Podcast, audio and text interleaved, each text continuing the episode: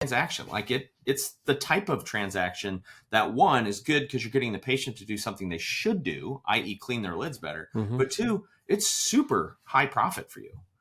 So, yeah. I mean, that's kind of where the fries order order started from, the just conversation around it. But it doesn't have to be cleanser; it can be vitamins. I mean, vitamins have a similar, like the math on vitamins is very mm-hmm. similar. So, no, I wow, you just you said a whole lot. Let's let's break that apart a little bit and uh, um, and then I want to introduce you too because we just kind of jumped in and started talking. The uh, but you said that patients and, and customers, so I'll use that term uh, intermixed. I, I, don't think in optometry we consider patients as customers enough as we should. Um, that might be a different discussion, but they're desperate for you to solve their problem. It got me thinking. I've never walked into a McDonald's and said, "I've hung- I'm hungry. What should I get? Sell me your menu." Right. I walk in, I stare at the menu, stare at the menu. I default to chicken nuggets or a Big Mac. And you know, do you want fries with that? Do you want a soda with that? Uh, do you not? Do you want a soda? But what size soda do you want with that? Right. And then, um, you know, do you want some cookies? And uh, or, or the apple pie? The apple pie gets me almost every time. But it's they're desperate for you to solve the problem, but they don't come in asking, saying, "Hey, I'm desperate for you to solve the problem." Right. They say, "I'm here, help me," or, yeah. or "I'm here." Right. And so the underlying discussion or communication is is I wouldn't be here if there wasn't a problem. Right.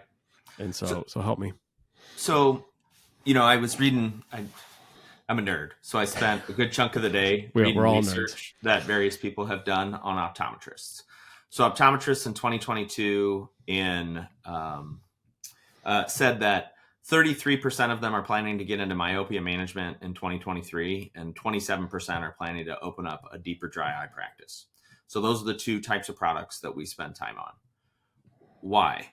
There's two big reasons why. Reason number one is this is what the patients are asking for, right? Mm-hmm. So patients now are coming in more often saying, I have eye discomfort, my eyes are red, they're itchy, I, I get a headache at the end of the day, fill in the blank. So naturally, ocular surface ends up being a place that people are going. Yep. But they don't know the words. So if I say to a random patient on the street, hey, you have dry eye. They're like, no, my eyes, I, actually, it waters a lot. Like, I, I don't know what you're talking about. They, they don't know what they're talking about. So they're walking in basically with symptoms, and you have to both diagnose and translate that diagnosis to some sort of treatment. So you have to kind of say, hey, look, that redness and itchiness is caused by the fact that you're not having good tear quality and you're not having enough tears. Here's how we solve that. Mm-hmm. And that leads to, hey, this isn't this is not the same thing as having a sore throat and having strep throat. This is a permanent, you have to wash your lids every day, right?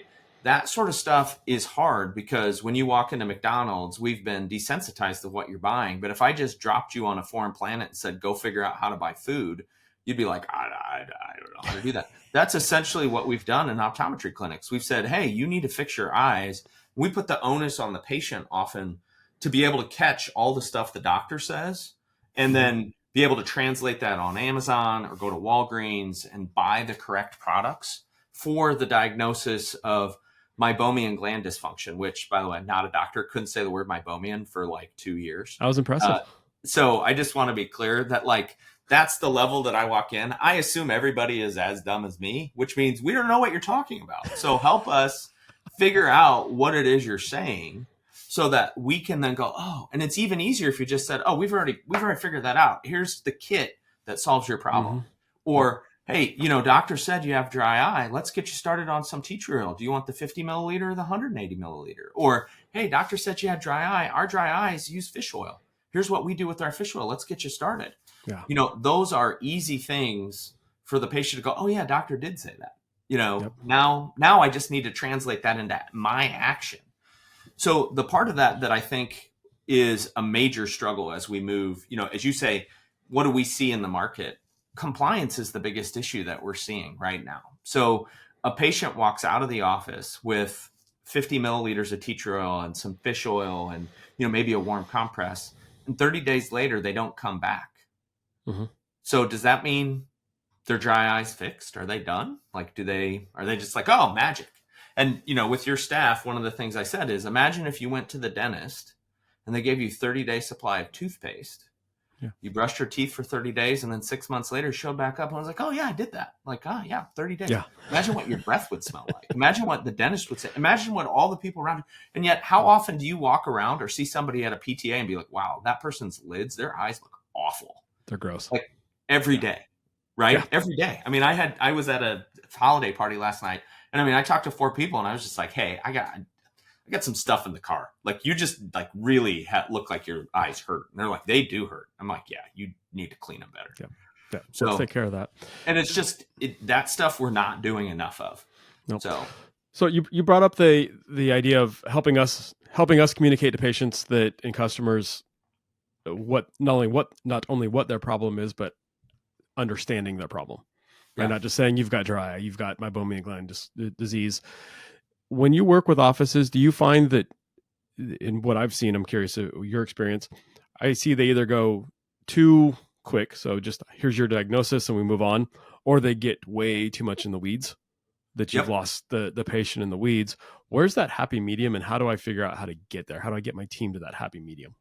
So there's there's sort of five steps in that transaction that we've sort of mapped out. So the step is doctor basically says we're diagnosing you with blank Mhm. and we want you to do blank. By the way, a lot of doctors don't say and we want you to do blank. They just say, "Hey, you have, you know, blank." Whatever the problem is. So first the doctor has to make sure that they translate the problem into whatever they're going to dispense to solve the problem. So that could be an RX, that could be, you know, it could be any number of things. Second thing is that translation is most effective if you hand the patient something. That's called a patient priming beha- behavior. Mhm. So you can hand them a card that essentially says, "Hey, you have, you know, blank and we want you to do this." It could be as easy. Drew Bateman does this really well. Dr. Drew Bateman in Lincoln. He has tea tree oil in his office and he just hands them the tea tree oil and he says, "I want you to get started on this." And it's almost 100% conversion. So it can be as simple as just handing them the product. That Mhm. second step is you're going to hand off to staff, right? So staff may be like, oh, it's in the EHR, or oh, I wrote it on my note. But is that note being carried through to every station? Is that EHR being referenced at checkout so that if you know you say, hey, we're going to get you started on a new pair of glasses. Oh, and Jane over here wants to get suns, and you know maybe they're in with their kids, and so there's a the transaction is actually complicated. That transaction has to be crossed over from doctor to, to staff, Mhm. and then potentially from staff over to another staff who's going to do checkout. So you have a couple steps in there, and those steps all have both the interaction, which is the handoff, and now what am I saying to the patient as they're going through the process of whatever's next? Oh, we're we're looking at you know glasses. Well, is the patient going to lose track of anything else other than buying a new pair of glasses? Particularly a patient that walked in and didn't know that they had whatever the diagnosis was, and they just thought, oh, I can't see very well, so I need a new pair of glasses. That patient really needs something that says, hey, by the way, we're also going to solve the discomfort or the headaches or the fill in the blank by doing this thing.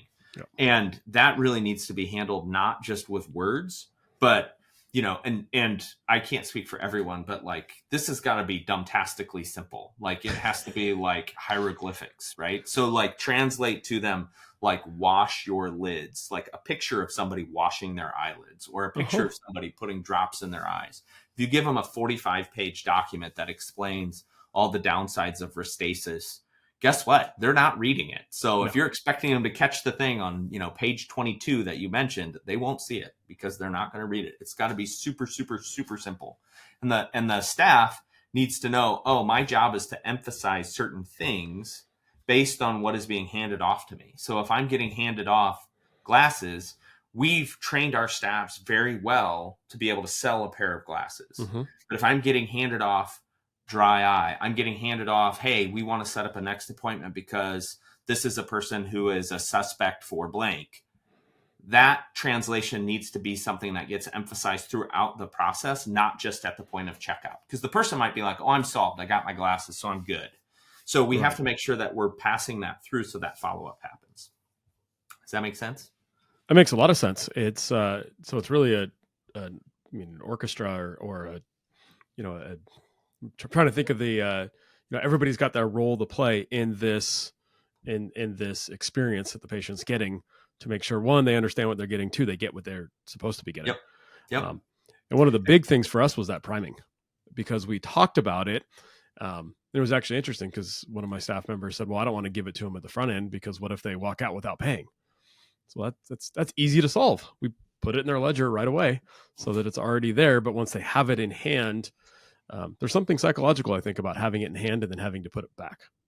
Yeah, hundred percent. There's, I mean, the the other thing that was interesting in your office was I said, how do you prime the patient to buy? I think we were talking about a box at the time. Mm-hmm. How do you prime the prime the patient to? And your staff member gave like a four minute answer, and I just walked over, took a box, and handed it to her. to her.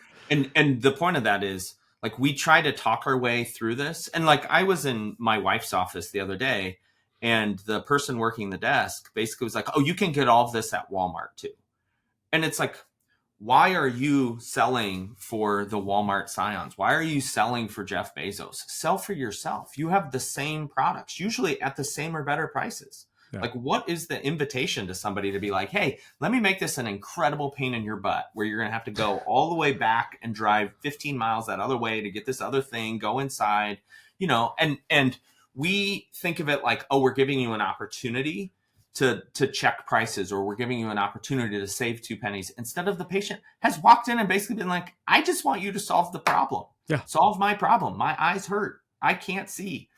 You know? And it's like do it right there right then and it's gonna you know it, it's gonna solve most of their problems. Now all that being said are there patients that are gonna want to go to costco and get their prescriptions filled? 100% are there patients that are gonna want to you know go to walmart and check that they can save two cents yeah but the point of that is that patient is probably not the patient that is making the doctor a ton of money. Right. And so as you think about who your best patients are, your best patients are the ones that are sitting there going, I will pay you to solve this problem. And part of my problem is convenience. Part of my problem is simplicity. Part of my problem is I want to understand clearly what is expected of me over the next 30 days, three months, six months, etc. Yep. No, hundred percent. I remember that distinctly when uh, when you you interrupted the four minute answer, didn't say a word, just said here, right, and, and handed her to the box, and uh, and the whole room had light bulbs go off over their head. So and it, it's way simpler than people think it is. Like literally, if you hand them the product after you talk about it, you've converted a hundred percent basically. So like our numbers on that are between ninety and hundred percent depending on the office If you just talk about it, it's about 20% because it makes it really easy for everybody to forget and not bring it up or for you to be in that awkward point where your checkout person is trying to sell somebody on a thing that they don't remember the doctor said.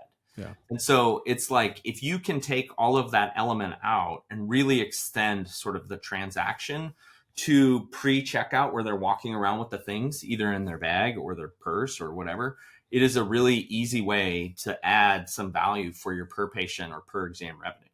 Yeah. So um, anyway, well, it's an easy way of, of helping them get what they need as well, uh, because you you don't have to convince the yes. The, the, yes is implied, and the importance is implied. Um, you know, I don't I don't ask them if they want to come back for their glaucoma follow up or progress evaluation check or whatnot. I just say I've got Tuesday at two o'clock available. Does that work for you? Uh, and and I think you know, we don't do enough in the optometry space to replicate what they've done in dentistry, whether that's pre-appointing, et cetera. But one of the things is it's implied you're washing, you're brushing your teeth every day. It's implied. Like mm-hmm. the the hygiene process is implied in a way that we don't imply it, but we also haven't built that sort of muscle memory for people. Like we're on the front end of building that muscle memory, but it's rare when we go in and audit offices that the doctors actually say, "Are you washing your eyelids every day?" Yeah. Like just are you washing your eyelids every day? And like it's rare it shows up in the questionnaire. It's rare. And like when we go out and just ask our focus groups how many people wash their eyelids, uh, it's about 50-50 washing their eyelids yeah. every day. So in not to reveal too much about your office, but I asked how many people wash their eyelids, and only 66% of your staff washed their eyelids in the previous 24 hours. And and the point of that is like if we're not modeling the behavior like if we're not out there always doing the things that we're saying that are easy, oh, yeah, it's hard for us to get other people to change their behavior. So I was really right before this. I was doing. I was like I said, I was doing research. I was rereading Chris Wolfe's initial like memo about why Peeq was founded. And one of mm-hmm. the things that he specifically wrote in there was how eyelid hygiene is the first step in solving like half of the ocular surface issues in the country. There's just like washing your lids every day. Just Yeah. It's like, oh, okay, well, that's interesting. That's clinically backed. That's you know, and it's like that's not hard. No. you know, that's three minutes a day. but it's And we something don't we don't do it. So no, something to focus on. Um, we you, you've talked about being a nerd. You've talked about the research you're doing. Um, yeah, obviously you're you're you're working with uh, with Chris and, and Cheryl Chapman, your wife. The um, but I neglected to uh, to properly introduce you because talking with you is so fun. So give us just a bit of background on on you know wh- what you're bringing to the table, why the uh, the focus groups, you know, the insights that, that you share. Um, really, I mean, for us, make a huge difference and matter. So, what's your what's your background? Yeah. So Tom Chapman, founder of Peeq, with Dr. Chris Wolfe, who is an optometrist here in Mhm. Omaha, and my wife, Dr. Cheryl Chapman, who's also uh, an optometrist here. Chris has a whole bunch of different ventures around billing and coding. He's a key opinion leader around dry eye. Cheryl's a key opinion leader around myopia management. Is the president of the AAOMC. I am none of those things. I am I am a multi-time entrepreneur. I've been venture capital backed multiple times, mostly with software. So I've built uh, four or five software companies that are pretty big. Mhm. Um, you know, the one that people reference around the country is a company called Beehive Industries. It's a light asset management software that helps small and medium-sized cities. Um, you know, my forte is to take businesses from scratch and get them up so that they're profitable. Um, within that, I was approached by Chris and Cheryl five or six years ago, and they essentially said, Hey, um, we think people should probably wash their eyelids more frequently. Uh, can you help us figure out how to build a company that does this? Like we, and, and specifically, it was around doing market research around the BlephX. Mhm. So we did do research on the BlephX, and we were like, it's not a big enough market to target blepharitis in office. Like BlephX is doing a good job. It's a product that we don't think we should try to compete with. But in our conversations with doctors, and like, so the process essentially of doing that market research is you go out and you kind of like Google how big is the dry eye market? How big is the optometry market? So, like, the optometry market in the United States is about 80 million, 80 billion dollars. The dry eye part of that is between seven and eight billion, depending on whose research you look at. Um, if you look at how many sufferers there are, et cetera. So you start and you do a top down and then you do a bottom up. The bottom up is you go and talk to Dr. Werner. You say, Dr. Werner, how many, you know, blepharitis patients do you see per month? And you might say, oh, I see seven per month. Uh, and we kind of do the math and we say, all right, if you see seven and you do, you know, $250 per, how big is that market? You kind of want to see the market be roughly the same size from top down and bottom up. So when you have a huge gap, you're like, well, we don't really know. When you start to see the market come together where you can go like, all right, this is pretty big, you start to go, oh, this is an interesting opportunity. So compare, you know, the BlephX blepharitis market and say it's 40 to 50 million dollars and compare that to dry eye, which is a seven or eight billion dollar market. The seven or eight billion dollar market is the more interesting type of market for you to build a company into. Mhm. So when we talk to doctors, they would say things, and this was a very common phrase, which was just like, "Oh, by the way, you know." So we're asking about the BlephX, blepharitis, etc. And by the way, if you can just figure out how to get people to wash their lids, that'd be awesome because eyelids are gross. And like we're like, well, that's interesting. And if you hear it, you know, if you do 50 interviews and you hear 35 different people sort of have that as an insight, you start going like, well, what does that mean? And you start going like, well, how is that market put together? What does it look like? So we started going out and and sort of pivoted a little bit down the path to say like, I think what we want to do is really have this behavioral change for consumers, for patients to actually change the way they take care of their eyes. And as we dug into that, we discovered things like, oh, people are looking at screens more often. We blink less frequently. Mhm. So it's 100 more minutes from 2013 to 2023 in terms of the amount of time Americans are on screens 100 we more minutes a day. per day. Wow. Uh, and we blink per, uh, you know, 20 to 33%, depending on which study you read, but just a lot less frequently. Yep. When you're doing that, you're just not creating good quantities of tears and you're causing dry eye. Add to that medicine, Accutane, medical procedures, LASIK. Uh, add to that environmental factors, wildfires, air conditioning. And you just have seen this huge shift. So from 2000 to 2020, 3, 3 million Americans had dry eye to 20 million Americans have dry eye. Mhm. By 2030, it's supposed to be 40 million Americans with dry eye. You know, some of that is age. Some of that is like, you know it's more female to to to, Right. to men it's you know two to one so you all know all of this but as somebody who doesn't you know who's not doctoring who's looking at this as a market opportunity we do a bunch of market research around those sorts of things to say well what's the right approach for us to take a 55 year old woman whose eyes hurt who has dry eye but doesn't know what it means and turn that into somebody that's a compliant patient that a doctor's talked to? We think there's two different paths. The first path is the optometrists who are the thought leaders on this have to be able to talk to their patients about dry eye in a way that the patient who is essentially completely uneducated Mhm. can talk can go oh that makes sense to me so if i go to if i go to like you know my mom and say hey tell me about dry eye she'll be like oh it means your eyes are dry and it's like well that's not really what it means Right. you know what I mean? That those aren't even the symptoms often that you have eyes that are dry. And and that's the challenge. It's right. We have oh we have a phrase that isn't necessarily overlapping.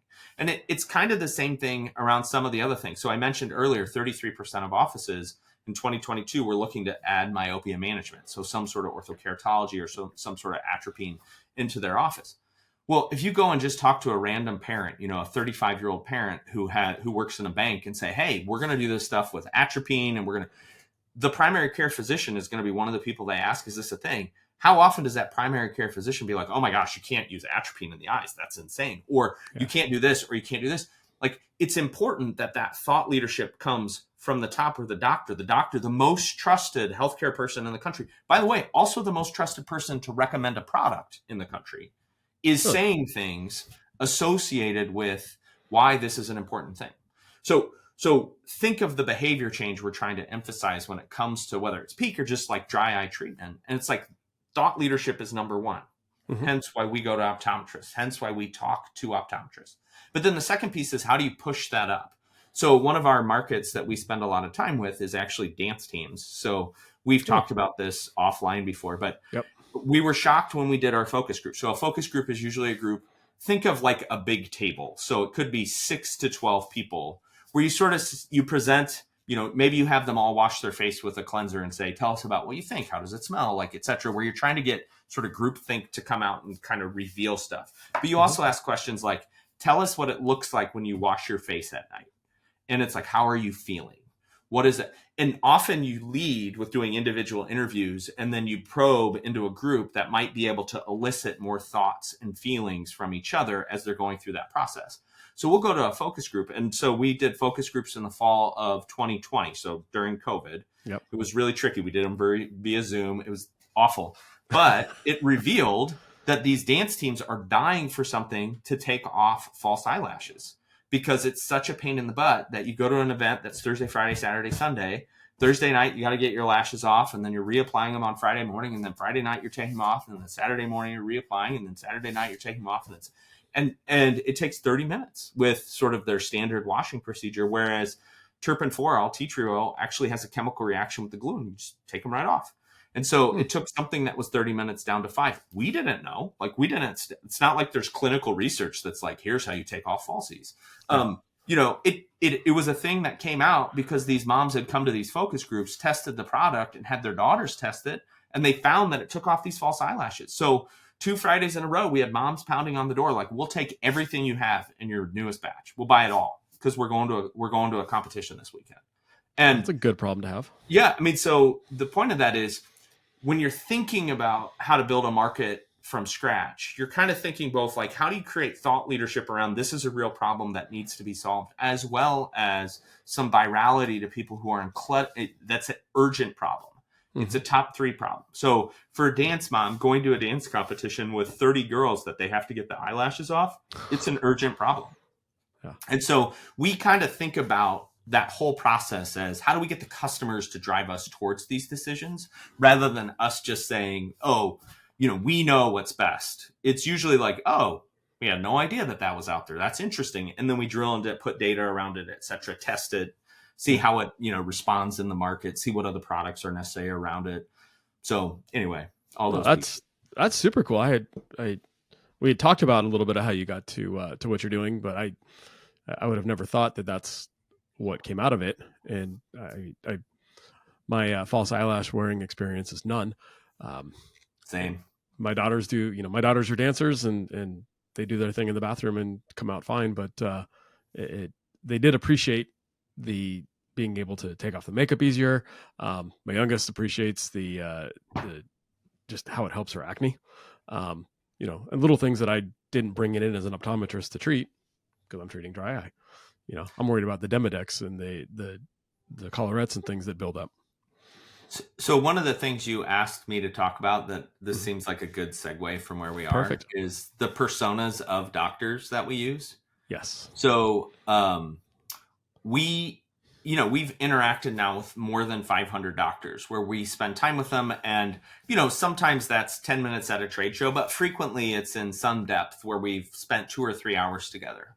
We at Peeq have 11 personas. And and i'm telling you this less because it's like one i think you thought it was funny that we had all these personas yeah. did that but two when we think about how to provide advice to our clinics we usually say who's your perfect customer? So cheryl who is in a in a suburban area upper middle class it's the fastest growing community in nebraska really is targeting moms with three or more kids because they buy 5.3 pairs of glasses per year in her clinic there's about 40 of those parents sitting in her patient profile. Okay. So we do the same thing with our customers. We go through and we say, who's our best customer? Like, who is the easiest for us to sell, buys the most, sells the most, repeats the most, etc. And I could go through and say, oh, here's our list, but that seems a little inappropriate. But we have two different we have two different groups that we specifically target. So we have a group that we call Denise Majors Denise Denise Majors is an empire builder. So, and again, she's female. Part of that is there are a lot of females entering optometry, but mm-hmm. a high percentage of our best customers are female optometrists because they've had the problem, right? So when they're like, "Oh, I get how this works," et cetera, et cetera. So most of our personas are actually female. So Denise Majors, uh, usually about forty to 50 years old, multiple practices, has a real focus on building the business part. So you might call her a business business or a business science optometrist, mm-hmm. as opposed to somebody that's focused on the science or science business. The second group is Jen Walker. Jen Walker is a key opinion leader. So my wife is a typical Jen Walker. So science business, but like has a good, robust practice, but is very interested in how do I take this thing that I know to be scientifically true and get it to my patients in a way that it becomes useful from a business perspective. So she has done a great job around myopia management. And in that, she's done a really good job of identifying here's how I'm going to get to the customers, et cetera. But it's because she's a super nerd around myopia management, not because yep. she's like, ah, this is how I make bank. Her excitement. You know, she's like, no, I want to treat that specific thing. Yep. So when we look at the market, if you said somebody walks in, who's our top two? Those are the two that we're looking for that walk in because those are those are one the easiest ones for us to talk to. And two typically understand why subscriptions and why boxes and why the products make sense from a business perspective. Mm-hmm. we have some other groups that we sort of like we have one that's called denise tuesday. Denise tuesday is like a husband and wife combination. So wife optometrist husband is like the clinic operator. So maybe it's the office manager or the business manager. And it, it can be reversed. It's often reversed. They make a decision usually in like as a couple and mm-hmm. so, like, they're often having conversations with each other about should we do this, should we not do this, what should go in a box, which products do we, which products do we have. So the optometrist in that relationship is usually heavily science, and the non-optometrist is usually heavily business. And then we have a couple, we have a couple, like we have one that we can we call uh, Yale Trammell OD. That stands Yale for Trammell. Young, Yale Trammell stands for Young Traditionalist. So you know, it could be somebody who's 30 years old, but sees the market very much how the market was 30 or 40 years ago. So is thinking about this like my job is to bring a pa- is to bring a patient in and get them into the right pair of glasses and get them out, see them again in a year. Mm-hmm. And I'm really thinking of this market as I'm a doctor who cuts glasses, as opposed to somebody that's like I'm a heavy science science doctor that wants to go deep. So we have a heavy science doctor I this is this person buys frequently from us, but they're really hard for us. Like hard in a good way, but like they are challenging. They want to see all the clinical evidence for everything we've ever done. So that's the Kathy Zhang uh, customer, and that customer will call us and just essentially say, "Hey, can you give me you know the four clinical studies around terpinen-4-ol i really want to understand how you're doing this or might say well i don't believe that the wave is safe because of vibration and we say well here's the 35 you know here's there's really two tracks around vibration. One is Department of Defense, which is kind of whole body vibration, and then one is specifically about vibration on rat eyes and rabbit eyes. And we're like, here's that pile of research, but they want to read it all, and they want you to basically quote like page 27 from Report X, and it's like, look, I'm I'm not a doctor. Like, I don't know what you're talking about. Like, I, I believe that that's a good question, but we'll have to get Cheryl or Chris to answer it. Um, but we have 11 of these. And in that, in that, you know, we, we know when we talk to somebody, they're a good target. This goes back really to the point that we were talking about earlier, which is if somebody's making a decision based on two cents on your eye drops that you're selling in your clinic because it's two cents cheaper at Walmart, yep. they're probably not your perfect customer. Like, mm-hmm. there aren't a lot of customers that are going to do that so for a lot of doctors, that's been, oh, this person is a big, you know, this this group is a big insurance carrier and we have a hard time selling extra or making money or doing all that. Or maybe it's this, you know, in this office location, we have a whole cluster of people that um, fill in the blank don't come in on Tuesdays because there's something going on. Like those are important things that are unique to every practice. Not every practice has the same personas or types of customers, even if Aaron, who's in suburban San Diego, talks to Chris, who's in suburban Omaha. Those customers are not the same people. Like they don't have the same buying habits, etc. So, like one of the things that we see that's a pretty a, a big sort of differentiator is people often want to know on the West Coast what's in your products, what's your environmental standard, all these sorts of things. Whereas in the Midwest, that question never comes up. And I'm not valuing that as a good or a bad thing. I'm just saying that changes the customer dynamic yeah. And so those sorts of questions are the types of things that if you understand your question, I mean, sorry, if you understand your customer, you're really going to be able to drill into different ways to be able to serve them better. Yeah. Well, I like what you just said because we're not we're not segmenting people to segment people. We're segmenting people so that we can better communicate with them, understand their drivers, right? So you can serve them better. So now I dare to ask, who am I? What what doctor type am uh, am I in the time that you've uh, you've worked with me? Uh, one who doesn't show up in clinic very often. Um, a, doc, a, doctor who does podcasts. I don't know. You're, you're, one on a different wall. I think you're the you're you know. Uh, I can go find one. We'll put a little one over there and be like, "This is the Aaron Werner." Put a little uh, put a little asterisk on there. I don't know if that's a good thing that I'm all by myself or not. I'll take um, it as a good thing. I so I tend to think anybody that ends up talking to me for this long is probably somewhere in that in the business part either business business or business science mm-hmm. for no other reason than you're obviously working outside of sort of the normal optometry channels. So mm-hmm. most optometrists are going to work in a clinic. They're going to see patients for a big portion. So as you see people shift into a different bucket, you know, that tends to be an indicator that they're going to be over on the business side. Mm-hmm. So, um, you know, one of my favorite personas and I would like to say this is you, but it's definitely not, is the one we call Aisha Kingfisher, which is code for cosmetics queen. So somebody that is really interested in the cosmetics part of what we do. So maybe is running a new dry eye spa or something along those lines. Okay. But they tend to have a lot of the same questions that you have. You just aren't interested in cosmetics. You see it as a black box that people do. So yeah. you're you're a one of one.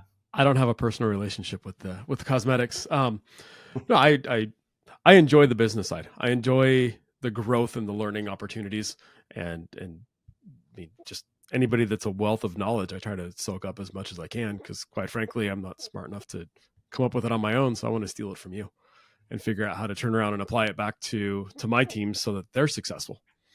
Right. So that's cool. Now, you guys came up with with these eleven types on your own? Is mm-hmm. was it initiative within uh, just to help you better understand how to engage with with your customers who are the practice owners? So it comes it's it's actually kind of an interesting story. So we started with you know interacting with optometrists and mm-hmm. people were having a hard time keeping who we were talking about straight. So we'd be like, "Oh, Dr. Smith." And they'd be like, "Who's Dr. Smith?" And so we needed a shorthand to sort of say, "Oh yeah, yeah, this doctor kind of buys on these types of issues. Price, proximity, you know, fill in the blank. And that led to us going into more depth because we thought, well, who's our Instagram targeted at? Who's hmm. our, you know, who is our direct mail targeted at? Who is, you know, each of these things. So we actually will, for most of our direct email, it's targeted at Denise Major, Jen Walker, one or the other. But if you looked at like our direct mail, it's really targeted at somebody who's a more traditional, like what our best, frankly, our best uh, marketing pieces of the last year were Mm-hmm. direct mail. So Really? we're going to a trade show, come to the booth, we'll give you a gift, have been very effective at getting people to come through. That was a real surprise to me because like direct mail was so out of vogue for so long. But frankly, it's really hard to get through to talk to optometrists because you're typically ending up with front desk who goes into the back room. It's really easy to screen us out and be like, well, I don't want to talk to that person. I don't know that person, etc. So just getting through some sort of gatekeeper has been a thing. But we write that with the idea that like this is an optometrist who's reading the direct mail, who's getting their mail out of the box and they're reading it. Well, that's not every office. In fact, Denise Major and Jen Walker aren't reading their mail. It's their office manager and it's getting thrown in the trash. It's never getting to them. So it's got to be somebody that's seeing it. So, you know, when you think about how you communicate, we think of those personas as sort of a shorthand to be like, oh, this is a good way.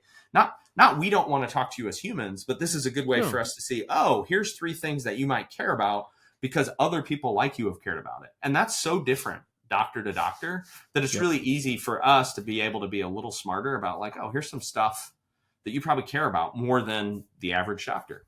So You know what I love about that is, is and I like personality profiles. I like disc, pro, disc profiling, um, but it's super nerdy and It to put people in those boxes. But if I can relate, uh, uh, what you're doing is you're you're humanizing those traits, and so now you can talk to them about a person. That person has emotions. They have their own feelings. You know, where sometimes personality profiles are sterile, Yeah. and uh, and so then internally you can talk like it sounds like you do within your team. You know, here's this. You know, this doctor is is a Denise Major you know this marketing piece is targeted to this uh, uh you know, i'm drawing a blank on the names but you get what i'm saying right it humanizes it it puts a face to it it puts a, a, an emotion a personality to it um, and it is a way to build your internal team because now you've got your own secret language that's exactly that, right. that really just drives that culture we do that in the office already we shorthand just naturally stuff um, no this is this is very cool Um, the other thing that I would say is if you're looking to do this for your office, so if you're like, how do I do this for my office in a shorthand way? Um, there's a tool out there that's made by Esri, E S R I, Called Market Segment Tapestry. Um, and you can go put in your zip code, and I would say most optometry clinics can do it by zip code, and they'll give you the top five kind of personas okay for your area. Um, so pretty sure it's esri.org, or if you just type in Esri market segment tapestry, you can get right to it, put in your zip code, and they'll give you your top five. that's very Um, cool And yeah, I mean, so it's really useful because they'll give you stuff like how do you approach this person? Is it a social media, Facebook? Is it Instagram? Is it, you know, TV ads? Like all those sorts of things that people I think aren't quite sure what to do. With our customers, we start with that. So like when we have a customer, before mm-hmm. we sort of start really getting into the weeds, we'll usually type in a zip code to be like, okay, who are they seeing? You know, what type of patient is probably walking in the door? Is this you know a super um, wealthy community uh, where they're probably in there buying thousand dollar frames or is this a place where most of the frames on the board are going to be you know 150 to 300 understanding sort of the market dynamics again allow us to basically be like hey you know here's a thing your patients can use. And i'll be honest most of the time uh, we've been surprised that we're just really wrong. It uh, like a charismatic doctor can pretty much sell you know ice to an eskimo right? I mean it's like the doctor is driving a lot of that behavior in a way that like we were were you know baffled when we Yeah. walk into some of the places that are super successful with their stuff because we're like how are you doing? So we spend a lot of time auditing our best doctors to be like oh that's interesting. Like they do these three things. So a lot of what i'm talking about isn't tom's smartness. It's other doctors who are we're like oh nailed it. Super good. You've, you've You know picked I up on it. Yep. So That makes a Yeah. lot of sense. And uh, yeah, the market segments is great. If, if we're in Vision Source, and so we get the uh, they have a provide a geospatial report that names the segments. It sounds very very similar and super helpful to know, you know, who to curate your office towards. To it, Yep. that's your market. You want to set it up for for for the customer so that they feel comfortable where they're at. So Um, one of the other things that we've seen a lot as we've done this is one of I think the common misconceptions of offices is that I should be trying to get new customers from social media. And really, the only way you're going to generate new leads from social media is if your customers are sharing your content. Mhm. Because it has to get outside of the people who are following you, because mostly it's just doctors and patients that are following you. So if you say to a patient, hey, you should, you know, like come in and get blank free if you do blah, blah, blah, the patient is unlikely to share that. They might just do that. So we tend to say use your uh, social for education. Use your social to be able to provide more data and get a touch point with somebody on a regular basis. That's Dr. Werner talking to his patient, not Tom giving you a very well produced thing to go to your patient. Yeah.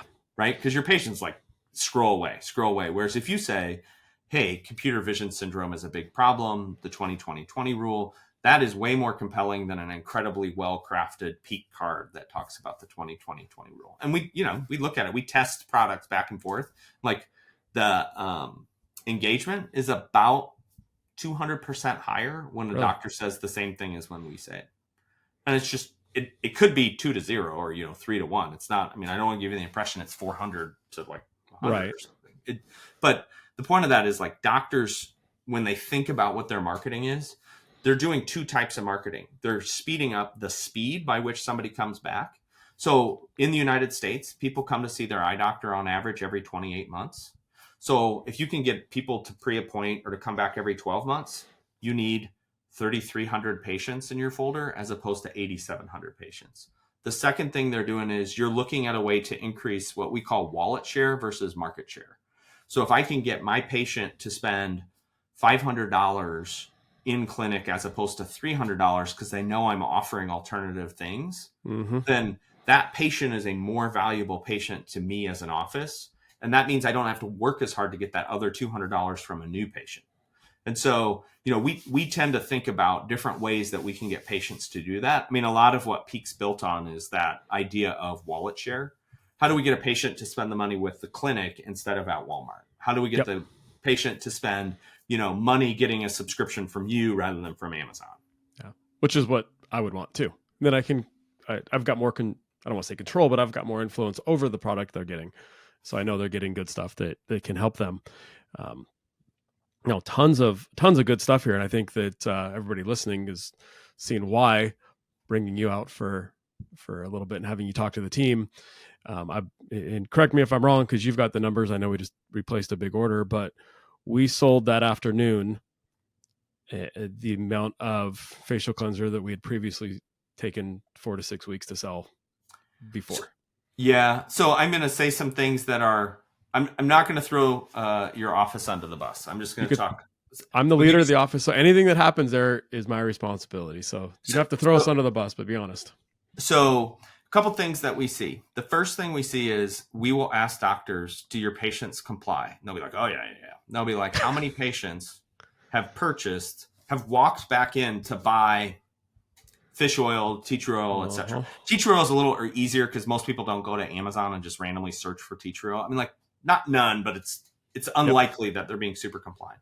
Fish oil people will get from the grocery store or wherever. Mhm.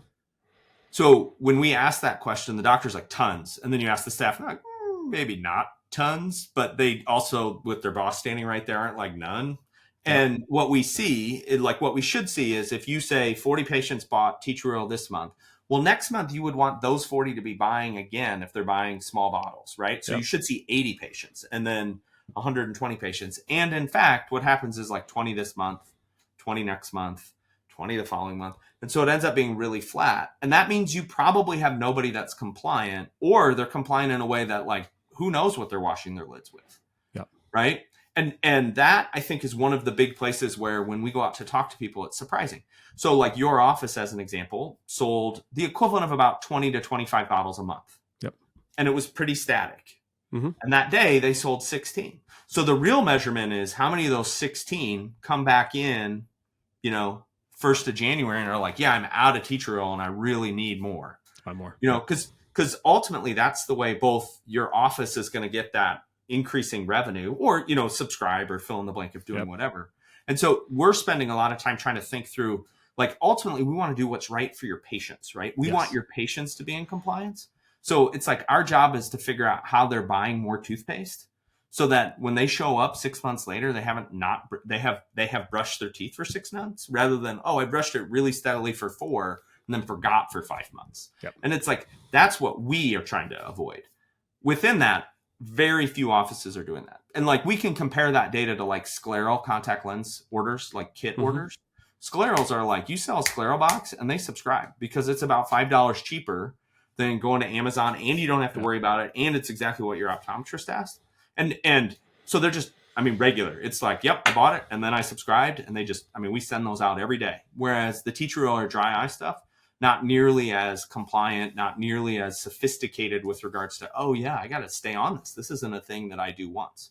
So, you know, when we think about your office, you're more typical. Like it's really rare that we have a significant uh, subscription on tea tree oil or Yeah. subscription on dry eye. Well, we're looking at being no longer typical. We want to be atypical. So I know we're working on the on the simplicity because we also found when we looked at the the numbers that we just had a lot of really cool products, but too many really cool products that we were offering, and I think we are overwhelming uh, customers and ourselves with the choices. Uh, we didn't have a good way other than getting your car drive back, you know, pick up something and buy it, and so we're we're building out the the boxes um, to build that subscription order so that it's there in front of them. I mean, we we try to work with offices to say we're not. I'm not a doctor. I don't know which eye drops you should recommend. I, you know, if you say, "Hey, we really want to use this and we've never heard of it," which happens not infrequently, we'll track it down and get a wholesale arrangement with those companies. And and our thought process is like, look, if you want, if you don't want any Peeq products in your box, we're still going to make money on it. Mhm. You're going to make money on it. We're all going to win. And you know who else is going to win? Your patient because almost always when we do these orders, we're getting them about 10 to 20% off what they would be buying on Amazon. Yeah. So it's like, if you really believe that they should use X, Y, and Z, get it to them cheap. Get it Yeah. to them at a place that is showing up when they need it. Yeah. You know, they're begging you to solve this problem.